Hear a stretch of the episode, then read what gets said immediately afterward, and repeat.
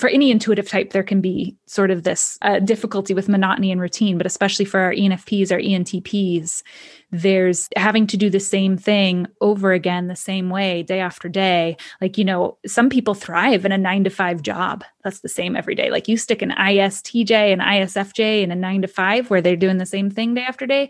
That's their zone. They're like, I got this. I've been doing this for 5 years. I know what I'm doing. I'm so comfortable. You put an ENFP in there and they're going to be like hating themselves. It has to be novel every day. So it's like, you know, if you can set up your life for those preferred functions, you'll just be so much more rejuvenated. You're listening to Mom After Hours, a podcast where we talk about the wins and challenges of being a modern mom. For real, we don't sugarcoat and we cover everything that is taboo.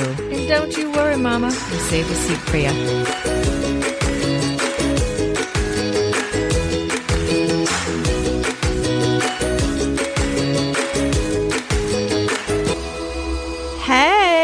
Welcome to Mom After Hours. It's your host, Brandi Wiatrack, and today we're talking about all that fun stuff, personality tests, and getting to know yourself so that you can be a better parent, be a better wife, be a better friend.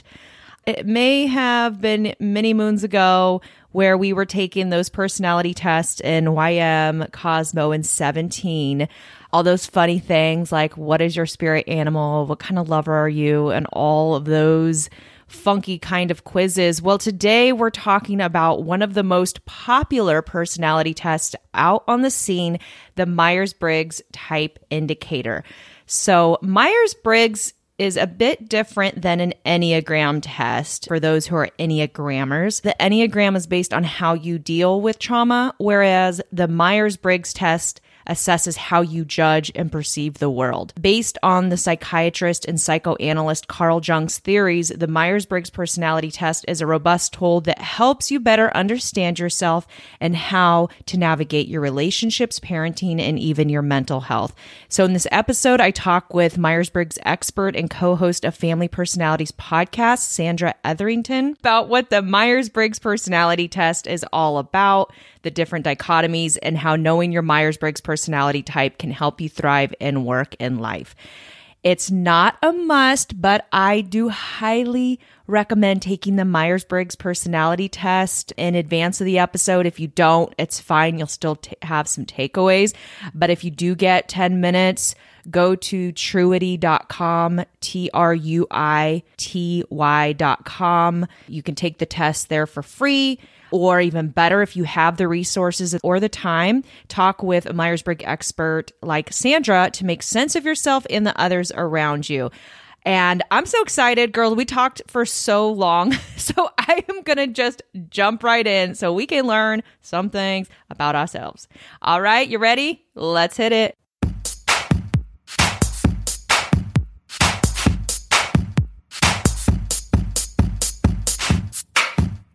For our listeners who aren't familiar with the Myers-Briggs personality test, can you share a little bit about what it is and why it's so helpful? Yeah. So the Myers-Briggs personality test, for those who aren't familiar, it's the one that's denoted where each type is denoted by 4 letters.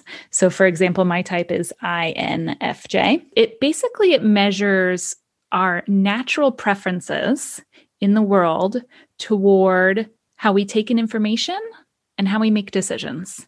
And it's a lot of people think it, you know, when they think of personality type tests, they think of like measuring how good you are at something or your skills. And Myers-Briggs isn't about that. It's really about what's your natural way that you prefer to show up in the world. Yeah. And so it measures basically those 4 facets. So for, you know, I'm an INFJ, which stands for introversion, intuition, feeling, and judging.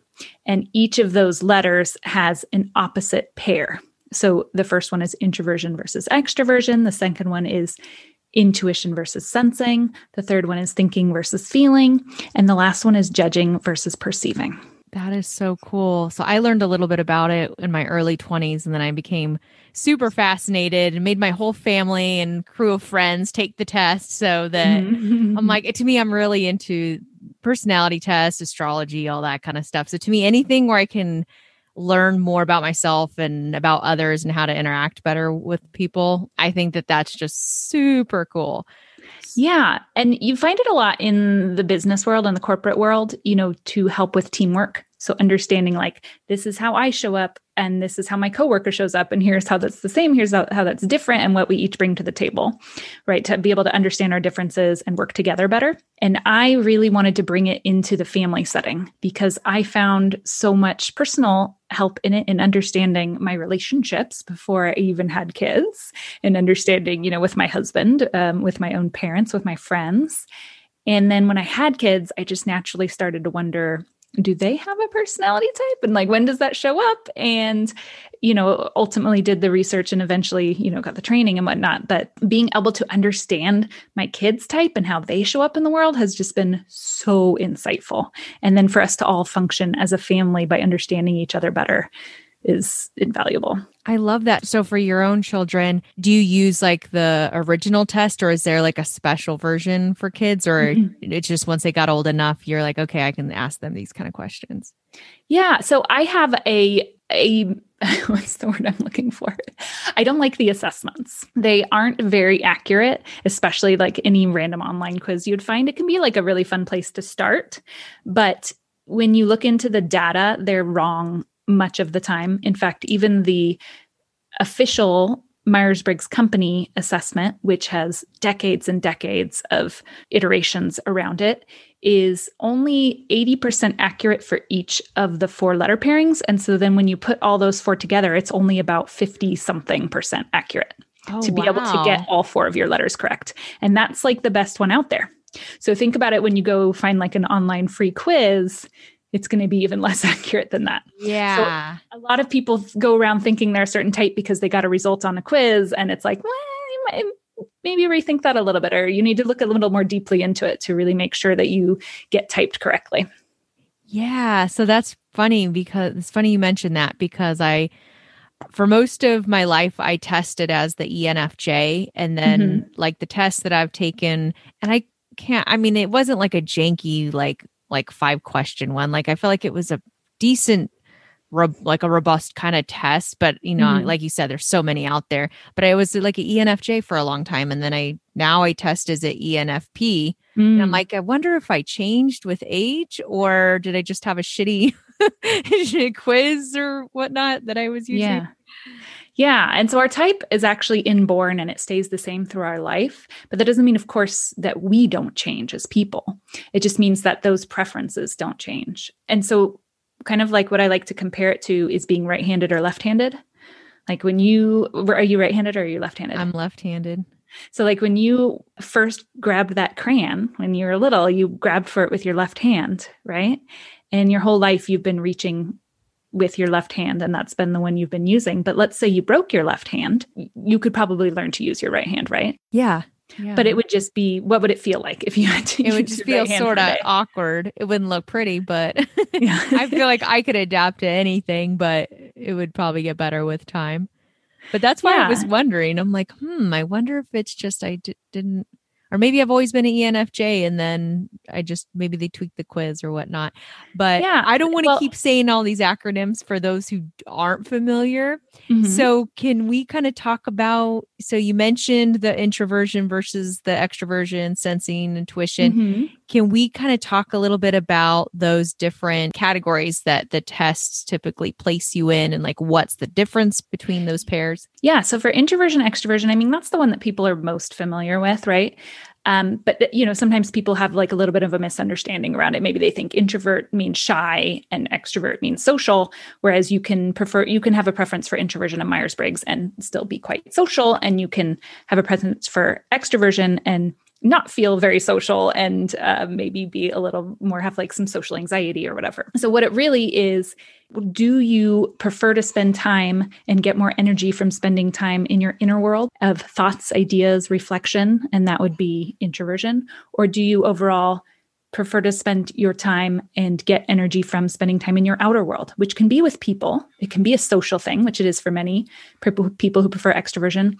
Or it can be like engaged in activities or engaged in the environment around you, coming out to explore that world around you. And again, like coming back to when we're talking about right-handed, left-handed, all of us can do both of these things. Like we can all use our left hand, we can all use our right hand, but we have one that's more natural to us that we tend to gravitate towards. And it's the same with introversion, extroversion. It's the same with all the letters. We can all introvert, we can all extrovert, but we just have one that's more natural and that's going to fill our bucket. That's going to give us energy. Whereas when we're trying to do the opposite one, it's going to be a little more awkward, a little more frustrating, a little more exhausting, especially if we have to do it all day, every day. That's really cool. So what is like for sensing or intuition? Obviously that kind of seems obvious. Like you typically go with your senses or you go with your intuition? Yeah, it's a little more nuanced than that. So sensing and intuition is kind of how you take in information from the world. And so sensors tend to focus on the information that can be gleaned from the five senses. So what can I taste, see, smell, and hear? They're more practical, they're more detail oriented. And then people who are on the more intuition side, it's more about the big picture and the meanings and the connections between the different like facts and ideas. So a lot of people will say, you know, sensors see the trees, whereas intuition users see the forest. So it's like a zooming in versus a zooming out. I never looked at it in that way. So, and then for thinking or feeling. Yeah. So that one, you know, really you have to erase what you think of the definition of the word thinking and the definition of the word feeling is, because it's not that thinkers are the only ones who are smart or like able to, you know, use logic and think. And it's not that feelers are emotional and that you can't, it's what it is it's looking at how you make decisions. And so feelers, they tend to step into a situation emotionally when they're making a decision, either taking their own values and feelings into account or other people's values and feelings into account when they're making a decision about something. Whereas thinkers, they tend to be more comfortable stepping out of a situation emotionally because they feel like the emotions and trying to take other people's feelings and their own feelings into account muddies up the waters, and it's hard to make a good decision that way. And so they want to leave that out of it and focus only on the objective, logical data. Yeah. The feelings describe me to a T. Okay. I'm definitely a feeler. And it's so funny because as I edit this podcast and when I talk to people, I say I feel a lot. And I'm like, oh my gosh, I say that so much. I'm like, I'm a total feeler. And sometimes I like try to like stop myself because I'm like, gosh, Brandi, stop saying I feel, just say what you feel. But it's hilarious because I'll catch myself now that I listen to myself over and over editing. Oh gosh. And then you hear these words that you say, my gosh, I say that all the time. I know. As a fellow podcaster, I've made many discoveries about myself. I was talking recently, the discovery that I made about myself is that I laugh conversationally. So like I'll laugh even when something's not funny, just to like fill a silence. Me too. Me too. It's like a nervous laughter where I'm just like, I can't handle silence. I don't know if it's just, it makes me anxious. Like, are they about to say something, or should I say something, or are they going to be nervous because I'm not saying anything, or, you know, like I start like overthinking. So then yes, having a lull in a conversation causes me stress. Oh yeah. Yeah. So I think the last pair is judging or perceiving. Can you break that one down for us? Yeah. So that one is about how we approach our outer world and sort of getting things done. And on the judging side, and again, erase the definitions that you have in your head of what these words normally mean. Judging doesn't mean, if you prefer judging, it doesn't mean you're judgmental. Anyone on either side can be judgmental. But judging just means that you prefer to control your outer world through planning, structure, and deciding. Whereas people prefer perceiving, they prefer to take the world as it comes to them by staying open and flexible and being spontaneous. Okay. Well, it makes sense why mine flips, because I feel like in my personal life, I'm definitely a perceiving, more spontaneous kind of person. But when it comes to my work, I'm more of a judging. Like I have to have a plan. I'm very type A about my work, but with my personal life, I'm very loosey-goosey, go with the flow. So it's like I have two different personalities. I definitely have a work personality, and then I have like my real life personality. I mean, I still have my playfulness and my person where I'm enthusiastic and social and all that stuff. But when it comes to getting work done, I'm definitely more of the gotta have a plan. Yeah. And it can be hard to sort some of these out because again, you know, we use them all. Like we're multidimensional human beings. It's not like we only do one thing or the other. And that's a misconception of Myers-Briggs, is that you have to do only one or the other. But a lot of times the way to sort it out is to figure out, like, what's the natural you and what's the one that you stretched and had to work on in your life to incorporate it. And so kind of removing those layers. And a lot of times also with judging, perceiving is a really good example of it. We've been taught since a young age that judging is the right way to be in most cases. Maybe in certain families it's different, but there are more people who prefer judging than perceiving in the world. So that's one reason for it. And then also in school is a very like judging environment. Like there's deadlines and there's like a structure to how we do things. In your workplace, it's going to be a very judging environment too. And so a lot of perceivers might have received the message that they don't show up in the world the correct way. And they may have worked really hard on their judging side. And sometimes it can be hard to separate that out. What is this part of me that I'm putting on for the world to be able to fit in and get along in the world? And what is the natural me that I would show up if I didn't have those expectations? You're making me think. Yeah. I'm like what do they say? Ambivert, where I think naturally I'm introverted, and most people wouldn't even believe that, because I do need recovery time when I'm around a lot of people. But I'm still at the same time social. So sometimes I battle with that. Like even when I don't want to be social or I don't want to be playful, I feel like I have to, because everybody's expecting me to be that way, even though I might just want to be like in my room with a book, with my door closed, with my phone turned off, and everybody just like, leave me alone. Yeah. Yep. So it's so weird, because people, I mean, I guess the people who know you really well know both of those personalities, you know, you know, your different nuances and stuff. But this is interesting. So you covered some of those different letters. So when people take that test, then it'll look at kind of, I guess, like you said, we can always be that way in some form, but it's kind of like, which one are you more comfortable with? So with that test, it'll take one letter from each of those categories, and then it produces this 4-letter test result. Yeah. So what test would you recommend that they take? So for people out there who haven't taken this Myers-Briggs yet, so if you guys are listening and you do not know your Myers-Briggs, I'm not going to hate you if you pause the episode and take 10 or 15 minutes and take the quiz, so that when we're talking about this, it'll make even more sense to you. But what test would you recommend, Sandra, for people to take that test, or like what site? Yeah. I mean, that's not what people want to hear, but I wouldn't recommend taking it. What? What I recommend is either working with someone who understands the model and can help you type yourself, or doing the research yourself into the model if you really want to get accurate. If you are just like, please, I really just want to take a quiz, Sandra, will you just give me something? Okay, fine. Go to like Truity.com or something. Truity, Truity.com. Knowing this test can help you, you know, with how you, like you were mentioning earlier, how you interact with your family, how you interact with people at work. Maybe if you're at work and you experience struggles, and, you know, maybe there's certain coworkers they're hard to work with, or bosses, or maybe you've just had some traumatic work situations. Taking this kind of test, and especially in the workplace, like if you can learn more about the personality types of the people that you're working with, you'll know how to approach them better, so that you can have a more fruitful, positive relationship. And don't we all want positive relationships? Yes, we do. Drama sucks. So the more we can learn about ourselves and each other, that brings harmony. Yeah.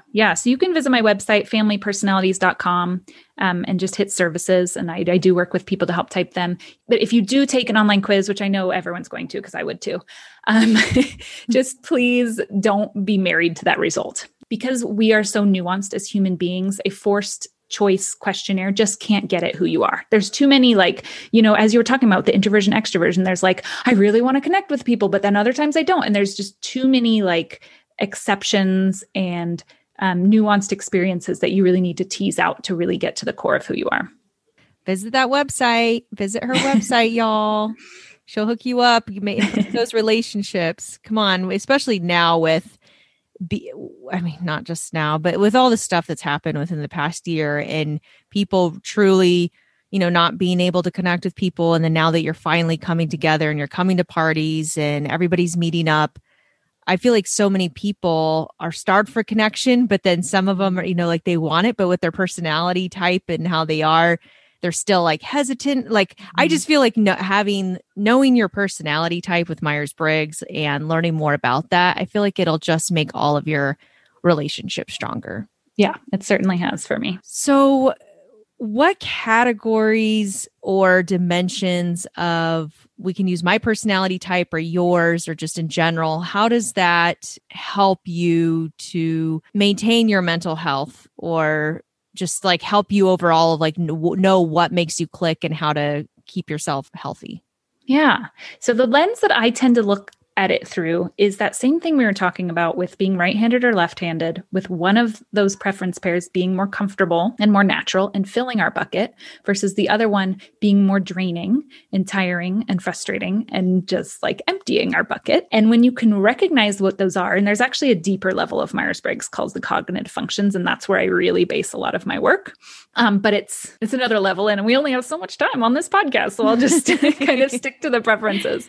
But it's about really honing in on what those are and making sure that you get an adequate amount of time to spend in that part of yourself to keep yourself well-resourced, because we do need to be able to stretch to the other side.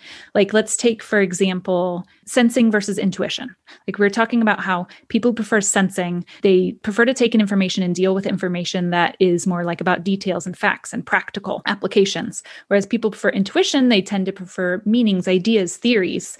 We need to be able to do both those things, especially like you show up at work, you're probably going to have to be able to look at the long range vision for the company, as well as you're going to have to like practically do the work and like get things going.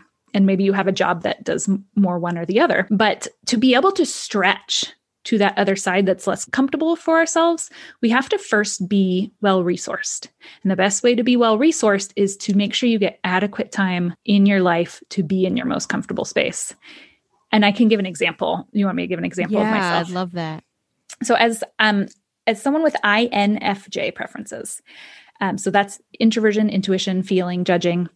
The function that my type leads with is something called introverted intuition. And this is where we're getting into the cognitive functions. You don't have to really understand what those are to be able to understand this example, but it's basically, it's an intuition function that I lead with. And it's one that also is introverted facing. So it's an inward function that I have to be alone. I have to have quiet time to be able to use. And people who use this function, both INFJs, INTJs, it's our main function. We need a lot of alone and quiet time for this function to work. It's all about going inside and observing patterns and ideas to be able to come to a conclusion about something. It can be like an insight for the future. It can be how to solve a problem. It can be how to understand how I feel about something. And this process has to complete from end to end for me to be able to fill my bucket. And when I had my kids, I became a stay-at-home mom right off the bat. And I didn't understand this about myself at the time.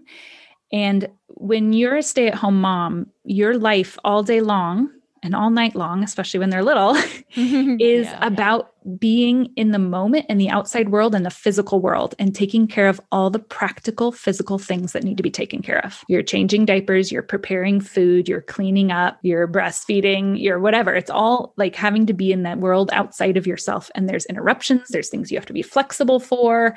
And it's just never ending. And I didn't get any of that time I needed to go inward and have that quiet alone time to, you know, think and reflect and be creative. That's part of what fills my bucket. And I was in a very, very mentally unhealthy place because I wasn't getting that time. And so understanding that about myself and being able to adjust our life so that I could work that time in has been really instrumental in coming out of a lot of the postpartum depression and whatnot that I experienced. Yeah, no, that makes sense. And I kind of struggled with that same thing, to have that human being with you 24/7 and not have that time to disconnect, even just zoning out. I'm getting some INFJ vibes from you. Really? I know, because when you're talking about yours, I'm like, oh my gosh, maybe I'm an INFJ. Like, maybe I'm not an ENFJ. Like, when I take those tests, it's like you said, you need to talk to somebody about it. Because when you take the tests, I'm like, well, yeah, I'm extroverted. Like, I like to be around people and I'm playful. And I would say that I'm kind of like an entertainer and I'm a jokester. I'm definitely the ham of my siblings and family. Like I'm always the one like cracking jokes and goofing off and being sarcastic and just being a cheese ball. But that's not me 100%. Like most of the time I am quiet. Mm-hmm. I'm in a grocery store. I really want to say hi to someone and talk to them. But at the same time, like I'll be mumbling because I'm still kind of shy. I'm still like that geeky little girl with glasses in the fifth grade. And they're like, wait, what are you saying? And I'm like, and they're like, oh my God, speak up. Why you, I know you're not shy. And I'm like, and I'm thinking, well, I actually kind of am shy, but, but I constantly push myself out there and make myself uncomfortable because I really do like connecting with people. Yeah. Like and I still get nervous doing the interviews with people, and people would be like, what? You would get nervous, Brandi? You like go on stages and you talk and you don't care. And I'm like, oh no, I get nervous. I still get a stomach ache before it, but I still enjoy it when I'm actually talking to the person, but I still get hella nervous. Yeah. Yeah. You know, ISFJs and INFJs in particular often get mistyped as extroverts. And, you know, I was just talking about the cognitive functions, and then there's that main one, that introvert intuition. But the second one that INFJs and ISFJs also use is called extroverted feeling. And so that's like our backup function. It's only where we go when we're ready to be extroverted, but it's about connection with people. And so we still have that as a big need of ours to connect with other people. And so that's why a lot of times we can be mistaken for extroverts overall. Ooh, see, solved my dilemma. I am an introvert. So you might be. I know that I feel like I am when I read, like you dig this test, and then there's, you know, the other test out there. And they're like, if you need to recover after being around a lot of people or having a big project or whatever, like you're typically introverted, they say. Like, like to me, I'm like, I have to have, like, if I have to be around people for 2 or 3 days, like say I had plans with different family members after work or friends, I can't do it for more than 2 or 3 days in a week. And not because I'm exhausted, but more mentally exhausted. Like, okay, I need to have time built in for quietness where I'm just reading my book and I'm by myself. And my husband used to get like offended, like it hurt his feelings, like early on in our marriage, or like when we were first dating, when I would just go upstairs in the room, close the door, and read my book, and he'd think that I'd be upset with him because I just like disappeared. I'm like, no, I've been around people all day. I just need this time by myself. This is how I re-energize. A lot of people re-energize by being around other people, and, you know, being around people that kind of lift them up and they have that energy, and you know how they kind of like will zap some of that energy. I re-energize by not doing anything and not being around anybody. Yes. Yes. My husband, when he's coming to find me in the evening, has to go find me in the guest room because it's the place the kids are least likely to be. And it's furthest away from the noise of his television. It's just like my little cave. That's like the end of the day, you know where you can find Mom. She's in the guest room by herself, not talking to anyone.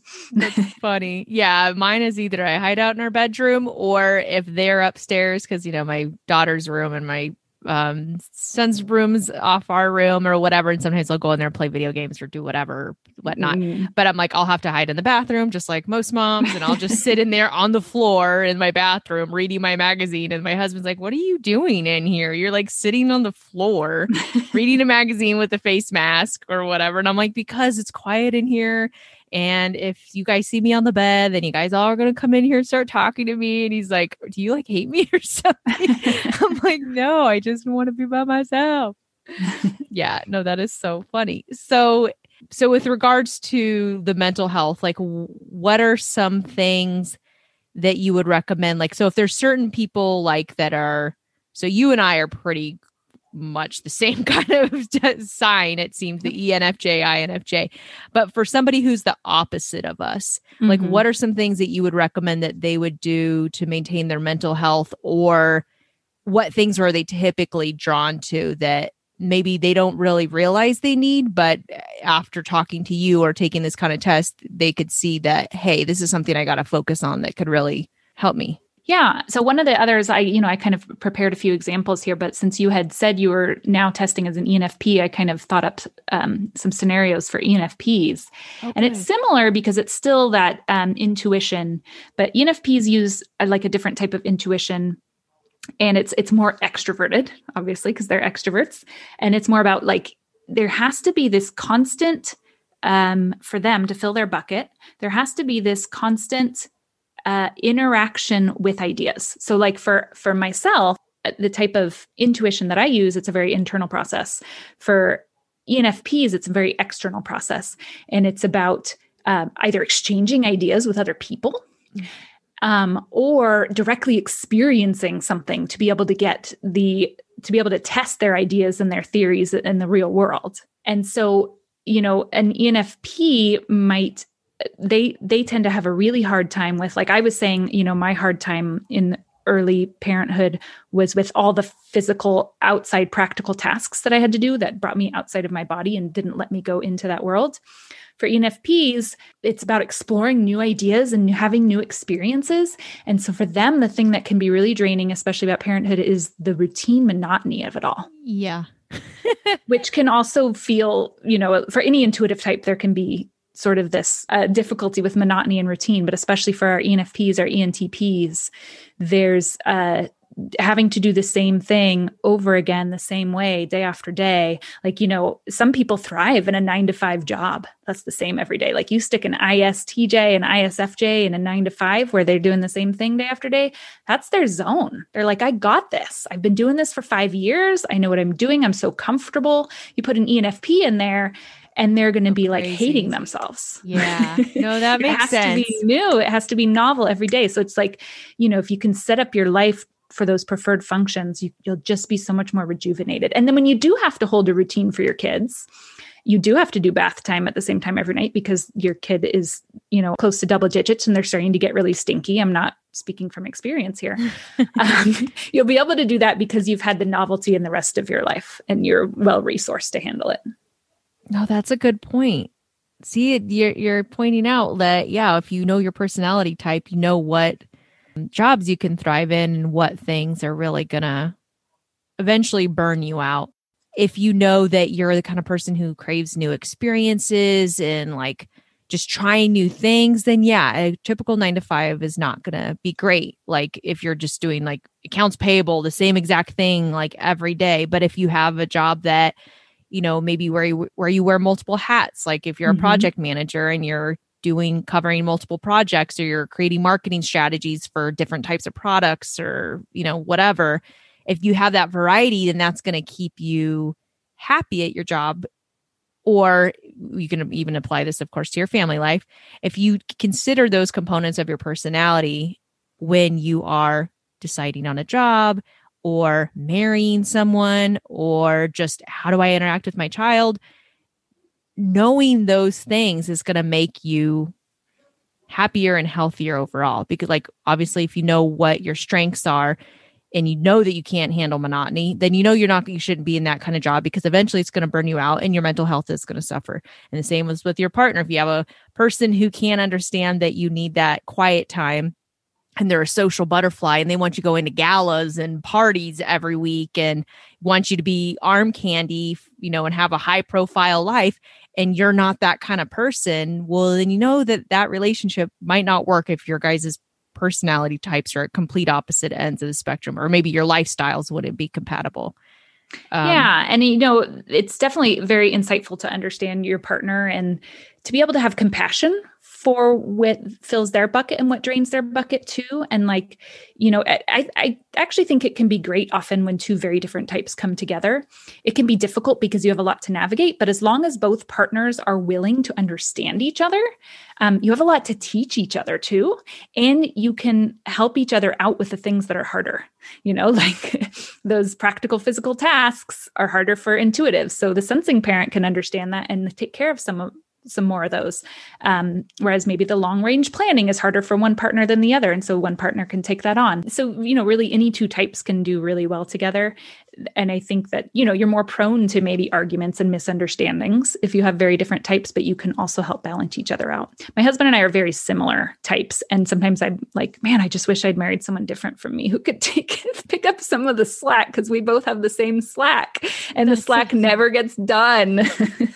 That's a good point. I'm glad you put a positive spin to that, because my husband, I would say, I actually don't know his sign off the top of my head or his personality type for Myers-Briggs, but I would say his is the complete opposite, except for we both have that social aspect, but he needs to be talking to people and be around people 24/7. Like, he doesn't need that quiet time that I do. And he doesn't understand that. Like, he could go to his friend's house or family member's house every single day after work and be fine. And I'm like, no, I don't want to go anywhere. Like, he could go every day.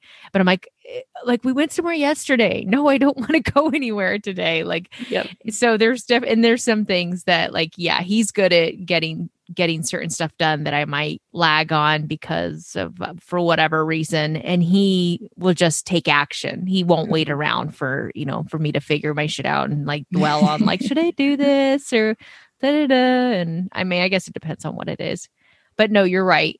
Like they say, opposites attract. And if you know each other's personality type, you'll know what your strengths are and what their weaknesses are. So you know what things that they should focus on in the relationship, that having that skill will, benefit your relationship or your lifestyle, versus like if they know that, like my husband, he's a social butterfly. He loves planning parties. Like, he's a total party planner. So some moms, some moms love it, but some hate doing all that, having to figure out the food and the decorations and inviting everyone and just doing all of that stuff. He's the total woman. Like, when it comes to that, like, he's like, no, I want to do it. And he loves being the classroom mom, class parent. Oh, and, great. That's nice. Yeah. And for me, that's going to make me sound so bad, but yes, I'm social, but I don't like that kind of stuff. I don't like doing the classroom kind of stuff, because I feel like I have to do all these like trivial. No, oh my God. I feel like the more I talk, I'm going to make myself sound worse. I don't like all this small talk. Like, for me, I'm always one of those people that like go deep or go home. Like, I talk about really deep stuff. And it's hard for me to just talk about surfacey stuff. And obviously when you're in the classrooms and you're around these other ladies and dads and you don't know each other like that, everything's got to be very surfacey. So I struggle with that. I struggle with being very small talkish. Yeah, I feel you. And there's, I like that. I like the idea of being a class mom to a certain extent, but to me, it would be like a twice a year thing. Like, I did it twice. I feel really good about that, but I don't want to do that on a regular basis. Yeah, no, that's totally manageable. So what things have you learned? So you became an expert in this Myers-Briggs stuff. Like, how has this helped you parent? Oh, it's just given me like such a deeper understanding for my children and who they are. And I feel like I always feel so dumb when I admit this, but like, for some reason I expected that when my kids popped out of me, they would just be like miniature versions of me. And like, if I just parented them the way that I would have liked to have been parented, then that would be the way that they need to be parented. And my son came out just so different from how I was. And actually, we do have a couple of things we share in common personality type wise that are very close, but also a couple of things that are very, very different. And so it was kind of a learning journey that like, oh, the way that I needed to be parented is not the same way that my children need to be parented. And so being able to put a wording to that and have a deeper understanding for that and use a model to explain it has been really, really helpful for me. That's cool. So like, I forget, you have 2 children, or how many children do you have? Yeah, I have an 8-year-old who has INTJ preferences on Myers-Briggs. And then I have a 5-year-old, she'll be 6 very soon here, daughter who has ISFP preferences. So do you parent them differently? Based on kind of like, if you know that, okay, she's more this and he's more that, I'm going to phrase it this way. And yeah. So like the whole overarching, like my overarching parenting goals and like approaches are the same, but it's the little situational things that we have to deal with very differently. Like my daughter leads with, we've been talking about these functions that we lead with, and we've been talking a lot about intuition. My daughter leads with a function called introverted feeling. So when she's going to her inner world, she's going into like, how do I feel about this thing that's happening? And it's a very sensitive function. And it cannot come out and get anything done in the outer world unless it's been addressed first.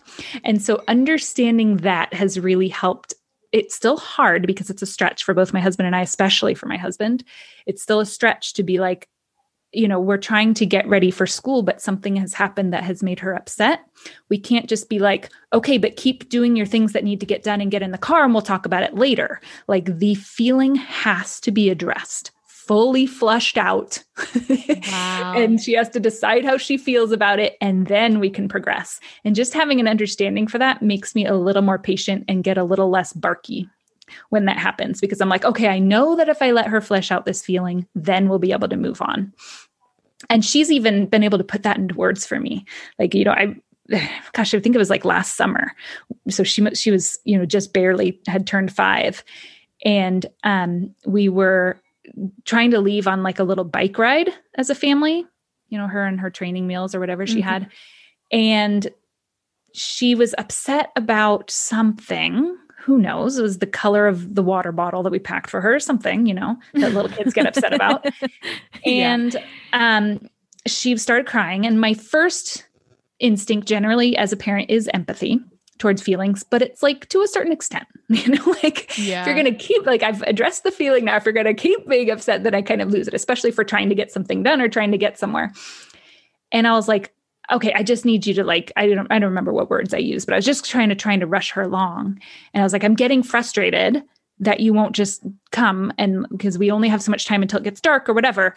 And she said, Mom, you know, if you just let me feel it, then I'll be able to do it. And like, she's already, and part of it is me communicating to her what I see in her, what, you know, but she's already synthesized that and understood that about herself. And I just love that.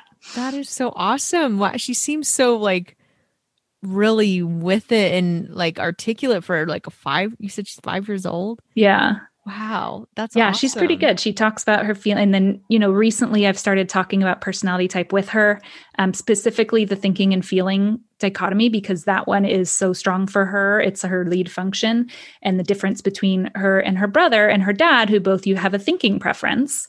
And that's a big source of conflict in our family for her. It's when she usually gets her feelings hurt is when that function is being used. And so now that she understands, and she even like, I told her a little bit about it and asked her to, what do you think Big Brother uses? She was like, oh, thinking for sure.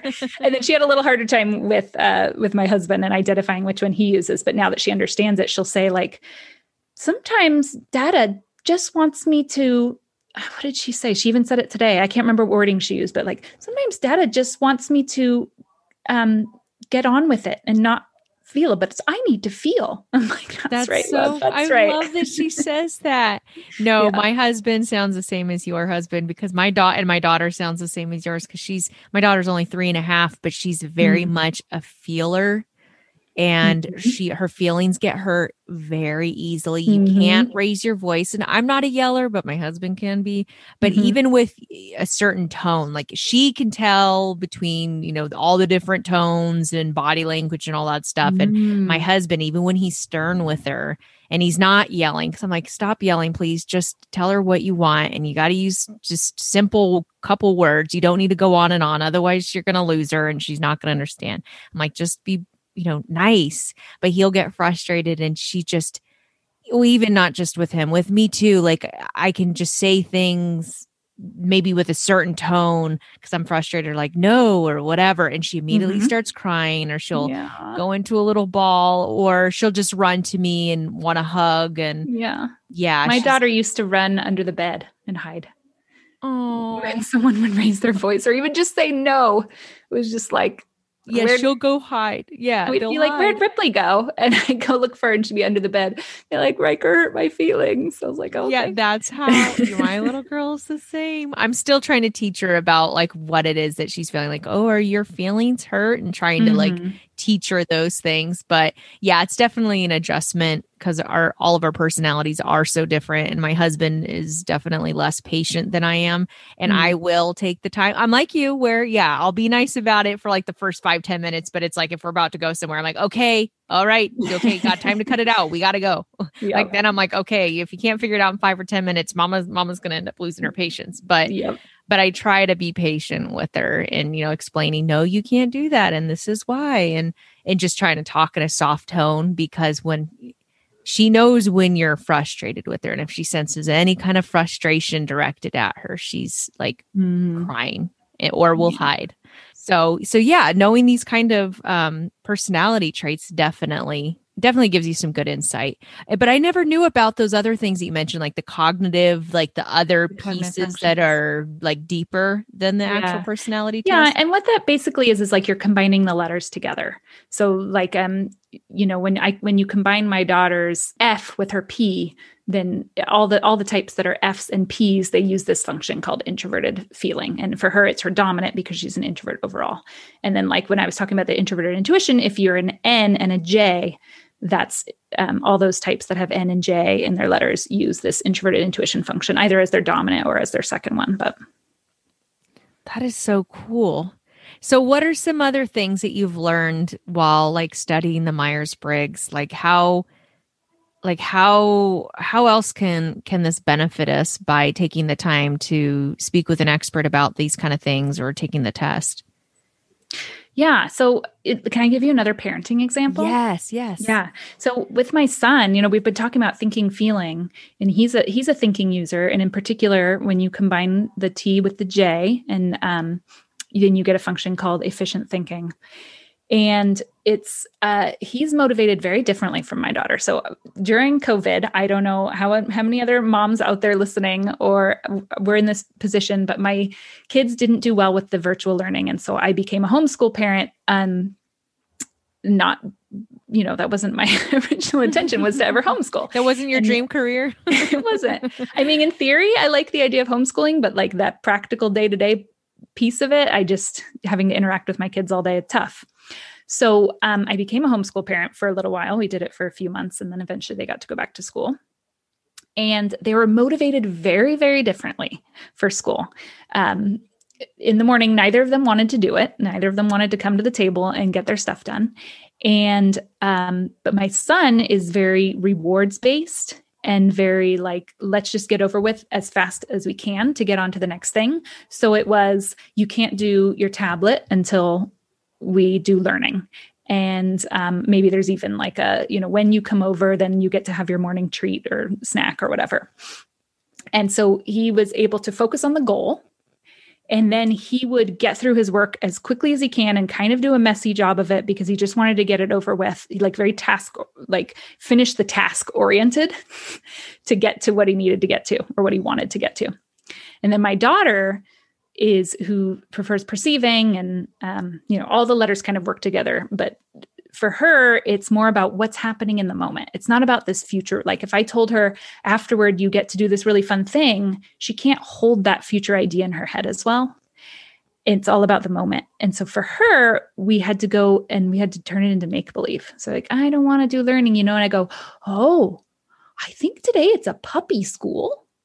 And there's a puppy teacher and we need a little puppy student to come do puppy school. And then she'd be like, arf. And she'd come like hopping over to the table.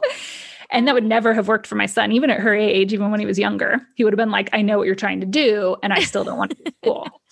See, I love that. No, that's such a cool example because that's crystal clear of how you are using their personality type to better improve the way that you interact with your kid and like know that we are all different. We all have our preferences in how we interact and how we go about life, but to know and recognize that your daughter's doesn't, you know, it doesn't think into the future like that. But if you make it playful, it can make it more enjoyable. And I feel like sometimes, you know, as moms, since we're so just burdened with a lot of different things and we've got a lot of stuff on our plate, we don't always have the patience to kind of like think through all that stuff.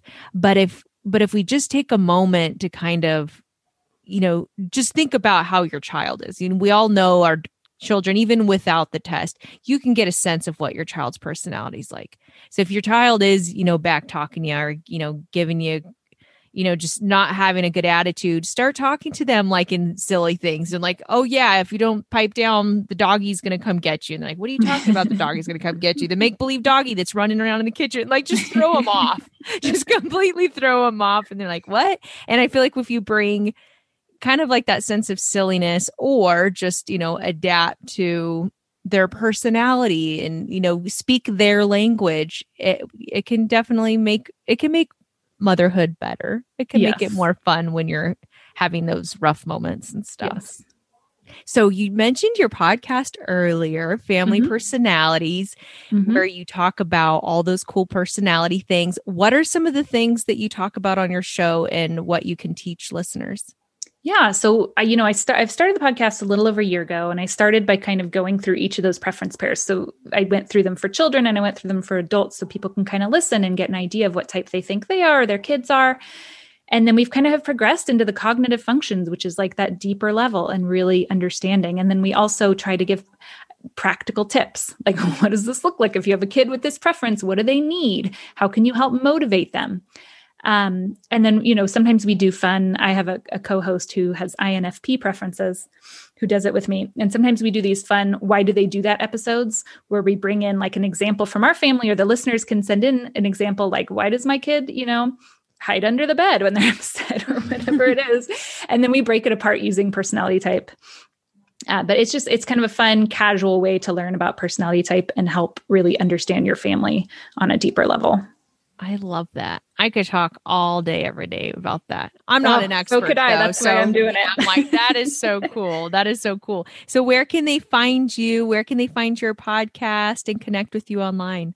Yeah. So Family Personalities on any of the podcast apps, or you can listen to it on my website at familypersonalities.com/podcast. If you want to work with me, familypersonalities.com/services. You can find me on Instagram at Family Personalities, and Facebook, though. I don't know. I don't really do that much with Facebook. I hate Facebook. I hear you, girlfriend. I hear you. I have some downloads on my website that kind of break down the preference pairs and kids. If you want to check those out, they're free. And then the most exciting thing right now is that I'm working on, it's not done yet, but I'm working on a course, an online course that you can take on your own time to figure out your kid's type.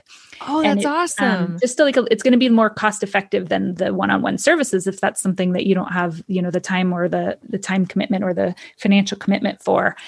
So definitely follow me if you want that when it comes out. Well, I had a lot of fun talking with you today, and I'm definitely going to check out that course when it comes out, because I'm all into this stuff. So thank you so much for taking the time to talk with us about Myers-Briggs. Thank you for having me on. Thank you so much for listening to Mom After Hours. I know you are a busy mama, and every minute counts. If you enjoyed this episode, let me know. Tag me at Mom After Hours on Instagram. Let me know your sign, girl. What are you? Are you an ENFP, ENFJ, INENJ, blah, blah, blah? Let me know. I'm interested. And should I do another episode like this, or are you more of an Enneagrammer? DM me or tag me. You know where to find me. Mom After Hours. Until next time, girlfriend. Holla.